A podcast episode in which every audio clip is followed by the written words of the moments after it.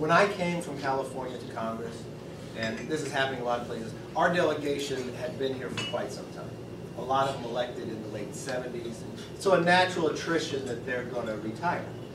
And then I always thought like the old uh, Blues Brothers movie, you know it starts, I'm putting the band back together. So I thought of all the people I had in the legislature in California, we're going to put the band back together and each year add here. And uh, we're going to do that again this year. Uh, Mimi Walters is going to join us. She was part of the leadership team as well. And um, some get to come earlier than others, but it's going to be a very good group. When we were in the legislature in California, we worked very close together. And they didn't care about titles, but we, we were power to be reckoned with. And uh, California is unique, and we'll talk about this. If you think of um, all the examples, if we didn't gain the majority, what the world would look like, go to California. You'd have the highest taxes, you'd have the exodus, and then when like Toyota leaves, the governor would just say, well, smart people learn how to stay. And um, California has 39 million people, 12% of the nation's population, but we have 32% of the nation's welfare population. Texas has roughly 7% of the nation's population, but only 2% of the nation's welfare population. Lamar made sure. But uh, we get 25% of our entire budget from 144,000 people, not 39. So I mean, the governor should know each person by name. Uh, But if you, if you see from a macro level of the punishment of larger government, if uh, the federal government passes a regulation, California passes it a little further. I mean, it's, it's a difficulty to do business there. A lot of people find that they can't. And uh, we pride ourselves being the eighth largest economy. When I served, we were the sixth largest, so we just keep working down. Um, so the fear is what would happen nationwide. Um, let, and we'll, we'll get into that discussion here, but let me quickly get you, because I know you all want to go back and say what's going to happen this week, what's going to happen next week. You've got to talk to your clients, and somehow markets more billable hours. A. Couple different things. Uh, next week, we'll be done, we'll be, move out. We have a challenge on what's happening along the border. We, the president could actually solve this thing by himself. Refuses to do so. And he's not gonna slow down his fundraising. He won't even take the time to go see the border. Um, You've got a couple different problems out there. The 08 didn't cause the problem, um, 08 bill for Feinstein, but it is part of the problem now based upon the president's action. Just think about it, it passes in 08, you didn't have an uptick in 09, 10, 11, 12, not until the president acted you have a challenge going in there. Today we have the three main countries, um, El Salvador, Honduras, Guatemala, presidents here, we'll meet with them today. Um, Kay Granger has done a great job heading up the task force, they've been down there. The best thing we can do is reunite these children with their families. Think about it. It's not what you become in life once you have children, it's what your children can become. Could you imagine taking your five or eight-year-old and paying somebody you don't know? Hopefully they send them someplace. Um, It's devastating what's happening the way. So we've got to deal with the 2008 law, we've got to deal with the national monuments. You have the president in his last national monument, he said, no motorized vehicles in New Mexico for the border patrol. So they have a real challenge. You got to let them be able to work. Um, Resources, you're gonna have a little problem with resources. Um, We gotta find the sweet spot for everybody at our conference of getting something done next week before we go home. We'll have uh, Sue the President, and it's not political. I know you- you'll sit there and you'll think about that. But we created our country, country with three co-equal branches. It's no longer co-equal. And uh, the challenge of what's going on is really, from that standpoint, that you gotta bring it back. And the scariest time I ever had, I think I may have shared it to you once before, was a lunch with the president. And um, we were having lunch, and it was just outside the Oval Office, right? And it was the president, Cantor, Boehner, I got the short straw, he's down by Biden. And the president and I were getting into a discussion about tax policy, and we were getting into a discussion about energy policy, and the president finally put his hands together and says, Kevin, the world's only so big, but it's an unfair world, and it's my job to change the slices of the pie. So, whoa, Mr. President, I respectfully disagree, the world's not so big, but it's your job to grow the pie. And if you think about it, every occupation he has was a redistributor of wealth. So that's his economic policy. But then take that a step further. When he goes and moves a health care bill and changes the enactment of what's in law or something else, In his mind, he thinks the world's unfair, so he's justifying it this way. That's why this suit, as much as, I don't care if the president was Republican or Democrat.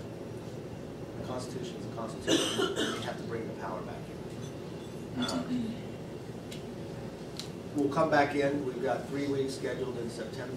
There's a lot of things that we want to finish up. In the House, we have passed seven of the 12 appropriation. And we've done it in a wide open process.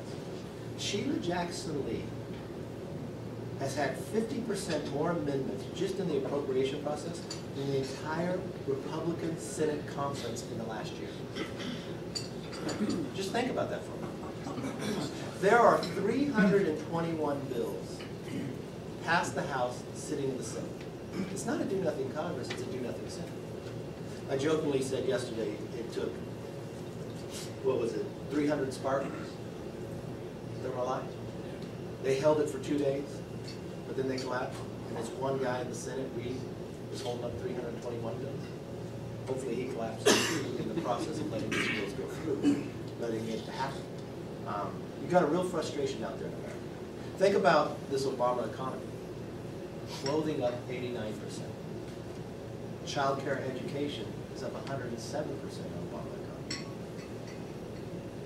This is everyday life to where to go, why we have bills just sitting there. So, um, when we come back in, we're probably gonna end up doing the CR. That will probably be September, because the Senate has passed zero bills. They haven't passed any of the Senate. So, let me stop there. Did that get you enough to go back and tell your clients? And I want to invite up two friends. And when you think about California politics, it's tough politics. When you think about can Republicans keep the majority and actually go further? Well, I'm going to introduce the first one, David Valadao. This is a Democrat seat. Seventy-two percent Hispanic seat, held by a Democrat. Costa moved up to the other place. And in the presidential year, David Valadao won. He was a state assemblyman, and he represents the area well. He's a small business, a dairy farmer. And uh, we share part of Kern County, Bakersfield. You'll find him in every part of the district. But he's able to hold this seat, and if you look at it, California, we have an open primary system, so the top two go forward. Democrats have poured a lot of money in.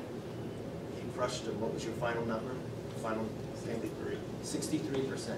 So you walk into the ballot in California, you can vote for anybody you want. So they had the choice of everybody. The ended up 63 come on up, sit in the chair, grab a mic.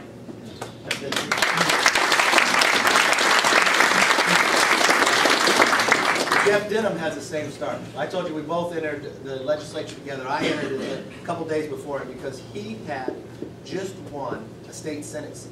The state senate seat are bigger than congressional seats, more than a million people. And he had a Democrat seat. And uh, he was able to win it after the election when they finally counted all that. And his seat is so tough. It was a solid Democrat. When we got into budget battles, they went in and said, I'm going to recall this guy. You got to think about it. The advantage of the Democrats there. So they do a recall, stupidest thing they ever had. He crushes them in it. So when it comes time to run, able to go there. His seat um, is a um, is a unique seat of where he represents now a lot of agriculture and others. He's not shy. No one's going to outwork him. But he moves his seat into a safer place because of his policy and because of the way he's able to. Neither of these ones will walk away from any issue. They'll take it head on. They'll bring people in. The toughest issues, they'll have the town hall meetings and bring people right there and say, let's listen and let's decide where we're going to go. So, Jeff Denham, come on up. You don't need a microphone.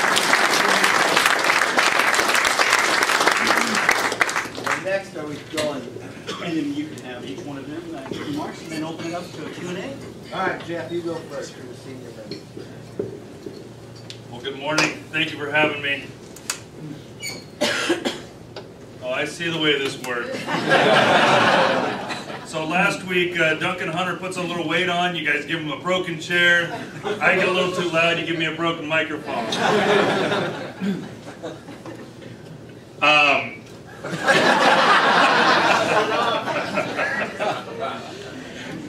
It's funny, my chief of staff and I, uh, when I was first elected, uh, were walking by here and we see the Ripon Society. I thought, huh, that's interesting. I've got in, uh, just outside of my district. We had to stop in. I mean, it must be people from California. I need to go see who they are. He goes, no, no, no. We're too busy. We got to go. We're setting up our office, setting up our uh, our team here. A few weeks later, uh, I come by again. I'm like, they're back again. So this goes on for a while, and then redistricting happens. Now I've got Ripon in my district. Now I'm getting offended that I'm not getting invited to something where I've got uh, people from my district at. So I'm glad you've invited me back two weeks in a row now. I feel very accepted. Uh, a great group here and appreciate being with you. Uh, let me just tell you a little bit about some of the things that we're, we're fighting on. I'll, I'll tell you that probably the biggest criticism that Kevin and some of the guys that uh, work with me for a long time give me uh, is that I get uh, I get too aggressive. Bill Shuster tells me all the time, Denham, you're a bull in here. Slow down, be patient, we'll get there. I'm very passionate about uh, this job, about what uh, it takes to, to be in office. You know, going through these tough elections, you know how hard you have to work, but you have to also be passionate about issues. And so I think the biggest criticism that uh, I get is also the thing that makes me who I am. Uh, when it comes to immigration, I wanted to get out there first. I wanted to get out there loud. I wanted to let people know what I believed. And more importantly than wanting to let people know here what I believed, I needed to go back home and tell people in my district what I believed. So the very first thing that I did after uh, coming here, getting involved uh, in immigration, supporting the bills that I felt were important, starting to drive the message through, I went back and met with the Tea Parties. We're going to be the biggest critics in my district on my position. But when I could sit there and I could explain to them and have a conversation, ask them, well, what would you do differently? Uh, in a district like mine that is uh, a very large Hispanic population, uh, we have challenges in our schools, we've got challenges in our uh, healthcare system, uh, we have challenges in our economy. So what would you do to, to change this? And so engaging in the public uh, and really having those conversations, I do it with the far left, I do it with the far right. I want to talk about the things that I believe in. That allows me not only to stay in office, but to do my job here. So uh, immigration is one of the biggest issues that we're going to face uh, for my district, for California, for our nation, and now we're coming to a point with, uh, uh you know, what the president said 2011 that the border is absolutely secure. It's very obvious to the American public it is absolutely not secure. Uh, and I think that this gives us an opportunity not only to secure the border and take care of this uh, humanitarian crisis that we have today, but really start the discussion I mean, part of the challenge with politics, uh, I think at any level, but certainly uh, in Washington, D.C., is nothing happens until it's a crisis, until there's a deadline. You have the fiscal cliff. With the Farm Bill, we had the dairy cliff. I mean, there's always some type of cliff, but there has not been an immigration cliff yet. Well, that time is here. So I'm looking forward to not only addressing this current uh, crisis, but it is time to engage in this debate. This has gone on for 30 years now. Uh, it affects our, our, tech companies, it affects our ag companies, uh, it affects everybody across our entire nation. We've got to get it done, but we have to get it right. And so um, I'm proud to be part of this Republican conference is that uh, even though I'm a little impatient, uh, it's taking the time to get it right. Uh, the other big thing is water. In California, for the last 50 years, we have not addressed our water crisis. Um, and it is to the magnitude now where not only do we have a challenge with Mother Nature, but we have not uh, seen any significant water storage, above ground water storage for 50 years. And so in areas like mine, uh, where we've had two thirds of the water comes from Northern California. So you've got guys like La Malfa that uh, have strong property rights and that, that water comes south. Uh, it goes through my district where we have uh, quite a bit of, of aquifers and, and uh, some storage uh, we convey to, to further south, and you get down to uh, David's area where it is extreme drought. It is becoming an extreme drought where I am too because we've overdrafted the underground water table year after year after year. So now this water crisis is not just about a drought, it's not just about conveyance and, and changing ESA.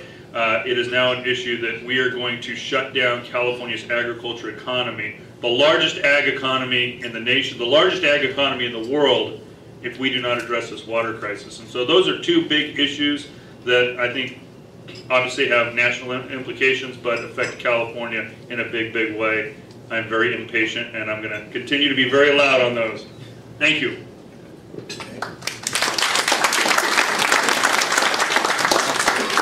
I was hoping I was important enough for Kevin to at least introduce me.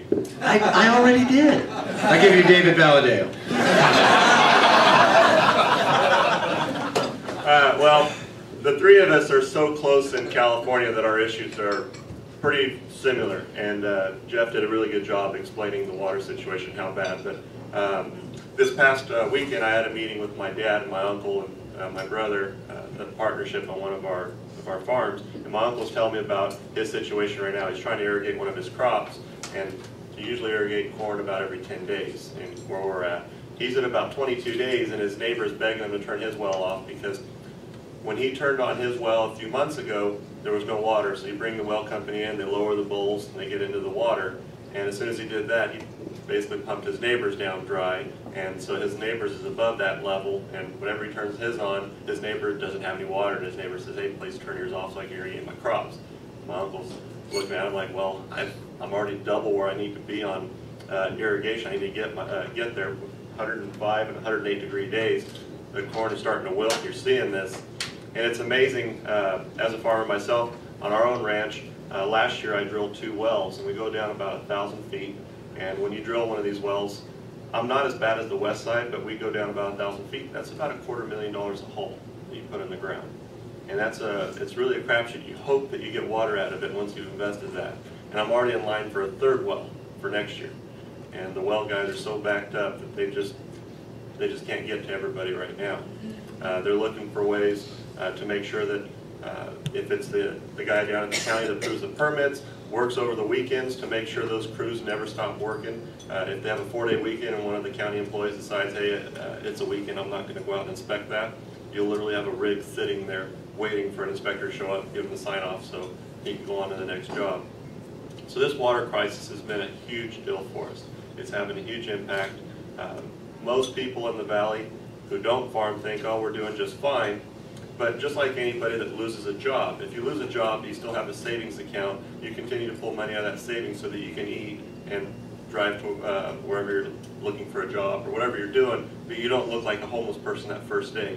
What we're doing today is we have no surface water coming from Northern California, and people are pumping and uh, taking water out of the ground, which is basically depleting our bank account of water for the future. And so it's putting us in a really interesting spot uh, for what's going to happen. It's just going to continue to get worse. And that's why we've worked so hard on the water issue. And then on immigration as well, that's something that if we don't address that, we're going to struggle in my part of the country because uh, the guest worker program is a huge deal for us. And we just don't have a program that works. So, but both these guys did a good job explaining, so I won't add any more. The one thing I will say too is, if you look, we're the valley, and if you add Devin, that'd be the entire valley. One thing that's unique, I- I've always been jealous of Pennsylvania. Pennsylvania to me is the closest um, delegation. They work very well together, they have different philosophy, but they always stick together.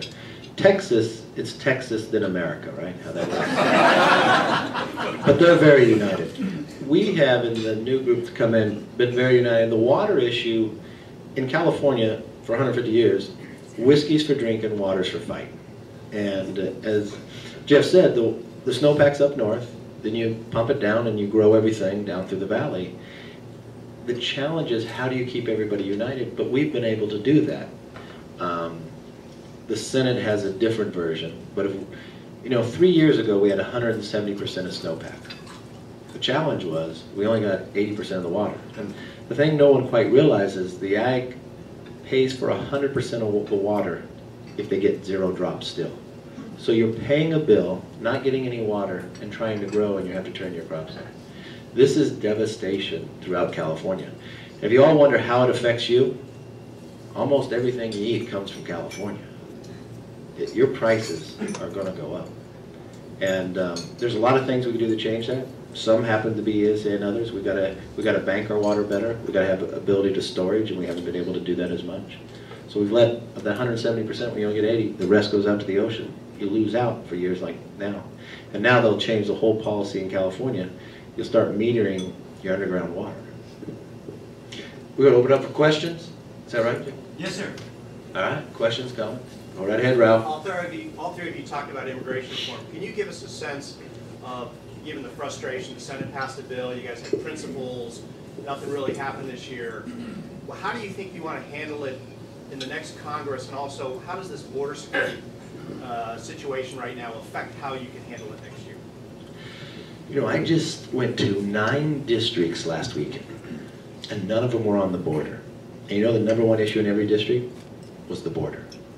Because what has happened, despite what Reid says, the border is not secure. If you watch it, with all of our principles, no matter where someone stood in the Republican Party on immigration, the first thing they always said, secure the borders. Um, I think what has to happen is exactly that, and th- that's what we'll focus on in this short time frame in the next two weeks. As we move forward, if you keep the current system, you perpetuate the problem, right? Someone comes here illegal, nothing happens to them. Forty-two percent of people that are here illegally came here legally in the process. You get someone getting a engineer degree and you tell them to go to another country to compete against us, when you get H-1Bs fills in four days? So, our focus now, secure the border, prove the border can be secure, and then let's create a system that actually works and doesn't perpetuate a problem. Um, Between now and the rest of the year, we were hoping the president would want to work with us on um, securing the border, because there's a lot of actions he can do. They don't want it. He doesn't even want to go down and, and visit the challenge. He can do some certain actions to stop the flow right now.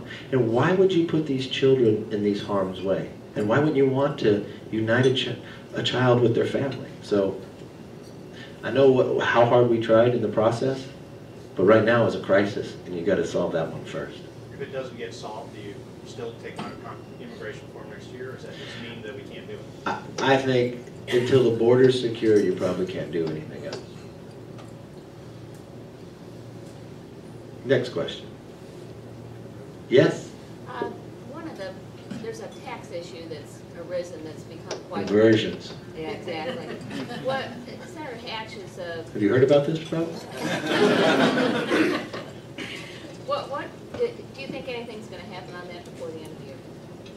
Legislatively, no, but I think August, people are going to really start talking about it.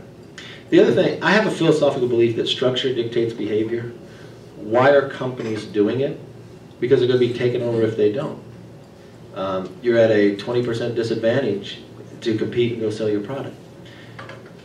To me, if we're fortunate to gain the Senate, there's five things that have to happen.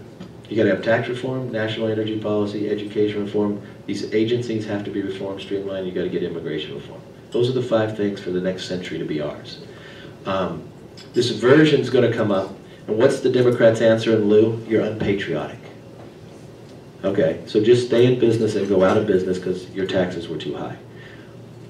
This should propel us to actually have tax reform. Let us compete. But from the same time, you got to compete with taxes, energy policy. That combination, you could have value added where you bring manufacturing back, be able to grow. Um, I think inversions is just going to grow. The debate is going to be on the outside, and in my view, maybe that'll help us get tax reform. You know, in the House, we propose tax reform. Now, in the Senate, it's not easy to do. It's a hard thing to do, but it's something I believe if we want to be competitive, we have to. We've got to put America at least on a level playing field. Yes, sir. So looking at the state as a whole, how do you think the, um, primary system, the kind of the jungle primary system is working? How's that helping or hurting, um, You guys politics? Um, I, I think it's changed the dynamics. I think it's going to get uh, voters more engaged. I I think you're going to see some interesting uh, races in the fall. Um, there are a couple of races where it's Republican on Republican or Democrat on Democrat.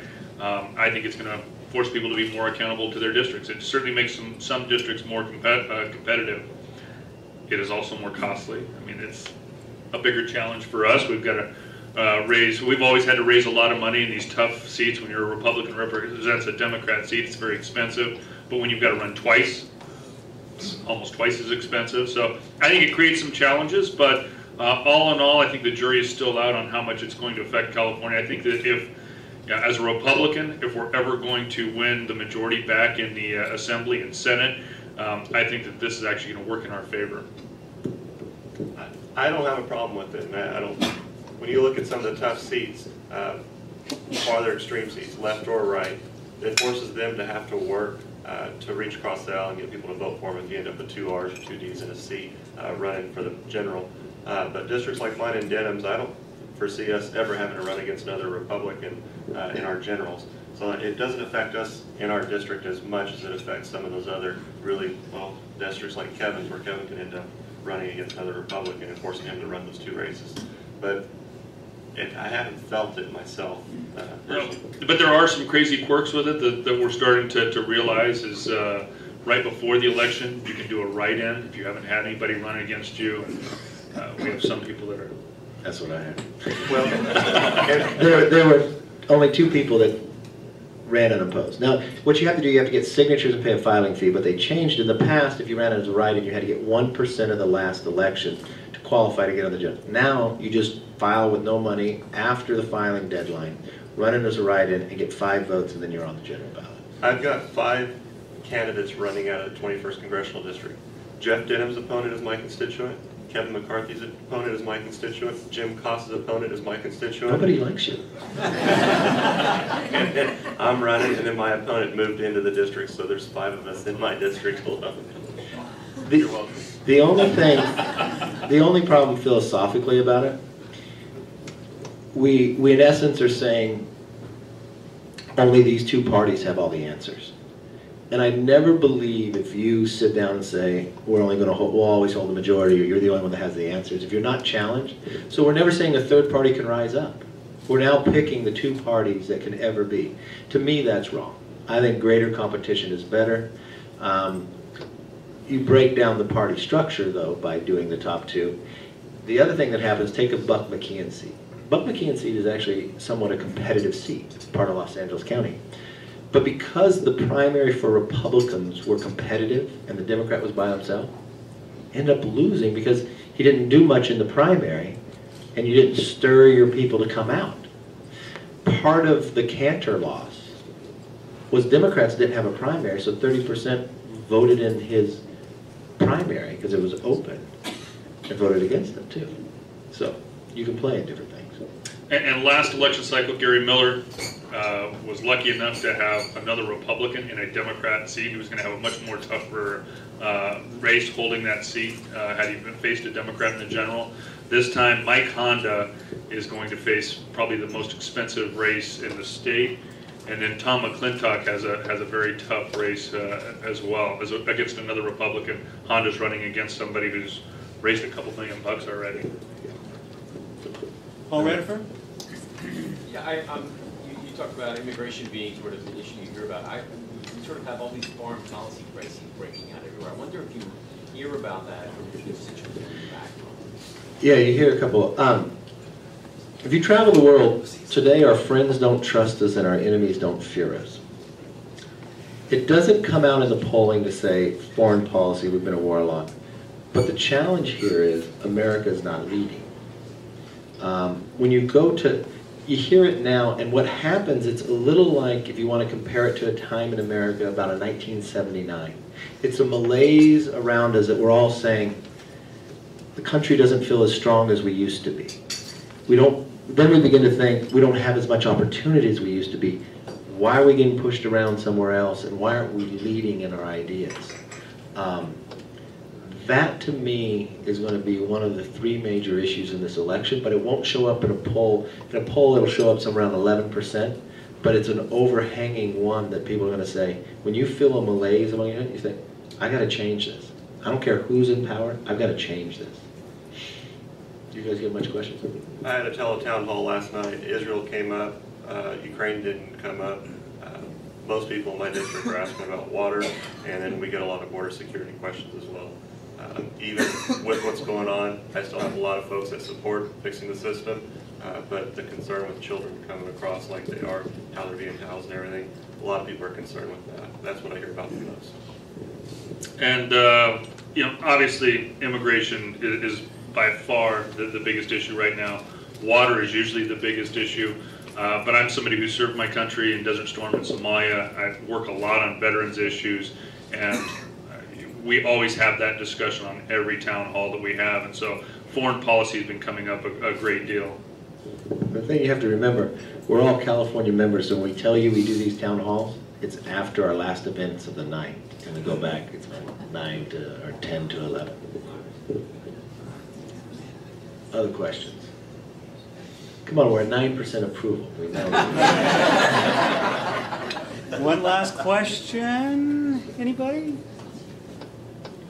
Yes, sir. So we were talking earlier about um, races to watch in November. Mhm. Maybe you can share some of your viewpoints on, uh, you know, races we should be paying attention to. I think, I think we gain two to 12 seats in the House, and I think there's an 80% chance the Senate flips. I'll start with the Senate, and I'll come to the House. There's seven seats in the House that are held by Democrats that are up for reelection that Romney carried. Six of them be carried by double digit. That's all you need, right? Well, if I go out and pitch a perfect game, I'm guaranteed to win, but how often does that happen? So you have to expand the playing field. This was a strategy we did in 2010. I think I'm very um, supportive of the people they hired to run the senatorial because they used to run, be part of us in Young Guns. You can't sit back and think the majority is going to come to you. You have to go fight for it. When Cory Gardner ran for Colorado, to me that changed my opinion about whether we can win. Colorado, Washington, Michigan, New Hampshire, Virginia. Blue states have got to play money in. In 2010, when we won the House, Barney Frank borrowed $250,000 for it to save his own seat in Massachusetts when we had none, and he was sitting as chairman of financial services. You're going to have Dems in that problem in blue states. They're not going to be able to make it, right? Um, Democrats have a money advantage. My only fear is that the other money all goes to the Senate. They have it, so how far do we go in the House? I'm seeing polling in the House that are better than 2010 in certain places. I think Illinois is going to be a good state for us. This is my prediction. We will win the governorship of Illinois. Be about three to five points. It'll also live. I was just down with Bobby Schilling. He had in Peoria the mayor, the sheriff, the city council, all sitting up there endorsing him in his race against the sitting member of Congress right now. He raised like $200,000. And Illinois is going to run. I think Arizona is going to be big for us. I think California has some great potentials. Carl DeMaio. The ones to watch that you might not have heard about, Jeff Gorell is, is an excellent candidate, meets, meets that criteria along Ventura. If he has resources, he will win in California. I think Maffei's seat in New York, Maffei always loses in a non-presidential because what he has to do is get a coattail to get in. I don't know if you've met Katko, brilliant guy. He's like a sleeper one that, that can get through as well. Um, I was just up in Minnesota. I love this guy named Stewart Mills. Every year I have like one favorite that I pick. And doesn't come from being an elected official, but you just feel that gut of who they are. Stewart's run against Nolan. Nolan won, what, originally in the 70s, and his views never changed. He served three terms, left, came back. Um, this is this is normally this is um, Oberstar's old seat, right? So this is this has been Democrat since the 40s. Stewart's family's been small business. People call him the Brad Pitt. If you want to know who he is, he keeps his hair there. And um, he he is just a breath of fresh air. He understands everything day to day, but that small business mentality. You want to talk about Obamacare? He could talk to anybody about it because it's affecting him personally. He runs the healthcare system for his hundreds of employees. He knows how it affects him personally. Those three are probably not on everybody's radar. Now these two, you always got to make sure. He's able to win it in a presidential year, but what Democrats will always try it. Has resources, they'll be fine. And he just works all the time. Same thing with Jeff. But the great thing that you can do with these two is they build and grow their districts to make it a better district each time. I, I would just add to that, I'm slightly more optimistic than Kevin. I think depending on the year, um, this looks like one of those years we could pick up more seats. I think where you have to really look, California, Illinois, and New York, the three states that we lost the most seats, uh, we're fighting to get California back. And California, we lost four seats on a great year. If our candidates do everything right, I think we could pick up five seats. Uh, four seats plus holding Gary You get- Miller's. Yeah, you get four seats in California. Another one to watch is New York One, Lee Zeldin. I'll give you a little personal story about Lee. When I was recruiting in 22, tw- 2010, Lee came to see me and he wanted to run for Congress. I told him no. I told him, not know that he couldn't, but I said, I don't think that's the best advice. I said, look, I want to win the majority. I don't want to give you bad advice. You want to come to Congress? I think you should go run for a state house. You should run for state senate, prove who you are, and then run for Congress. And he kind of got mad at me and he walked out. And a week later, he decided to run for the state senate. He won, our nominee lost. So he comes to see me now and uh, wondering what I think. I said, I think you should run for Congress now. And I'll, I'll back you in the primary, but I don't back too many primary races. And um, he had an opponent that the family was a Democrat but had a lot of money, $3 million against him, he won 60% of the vote. Bishop has his ethical issues, and the voters really didn't know them last time. Lee is a veteran, state senator. I, I like that race a lot. I like him personally, too. Well, gentlemen, If if I could give a plug for two great friends, Tony Strickland and Buck McKeon seat. We need to, to win that. He's a hard, hard worker. He's won in tough seats in the past. He's somebody that will come here and help us to build the team. And then somebody you all know, Bob Dold. Uh, nobody works harder than Bob Dold. Uh, he will be in the, when he wins, he will be in the toughest seat across the nation. And I definitely predict him to win, only because he will outwork everybody else. But those are two of my closest friends that uh, will help us to build the team. Dolds, but if we had more Bob Dolds, this would be a much different majority. Hey, let's give Kevin, Kevin McCarthy a a round of applause.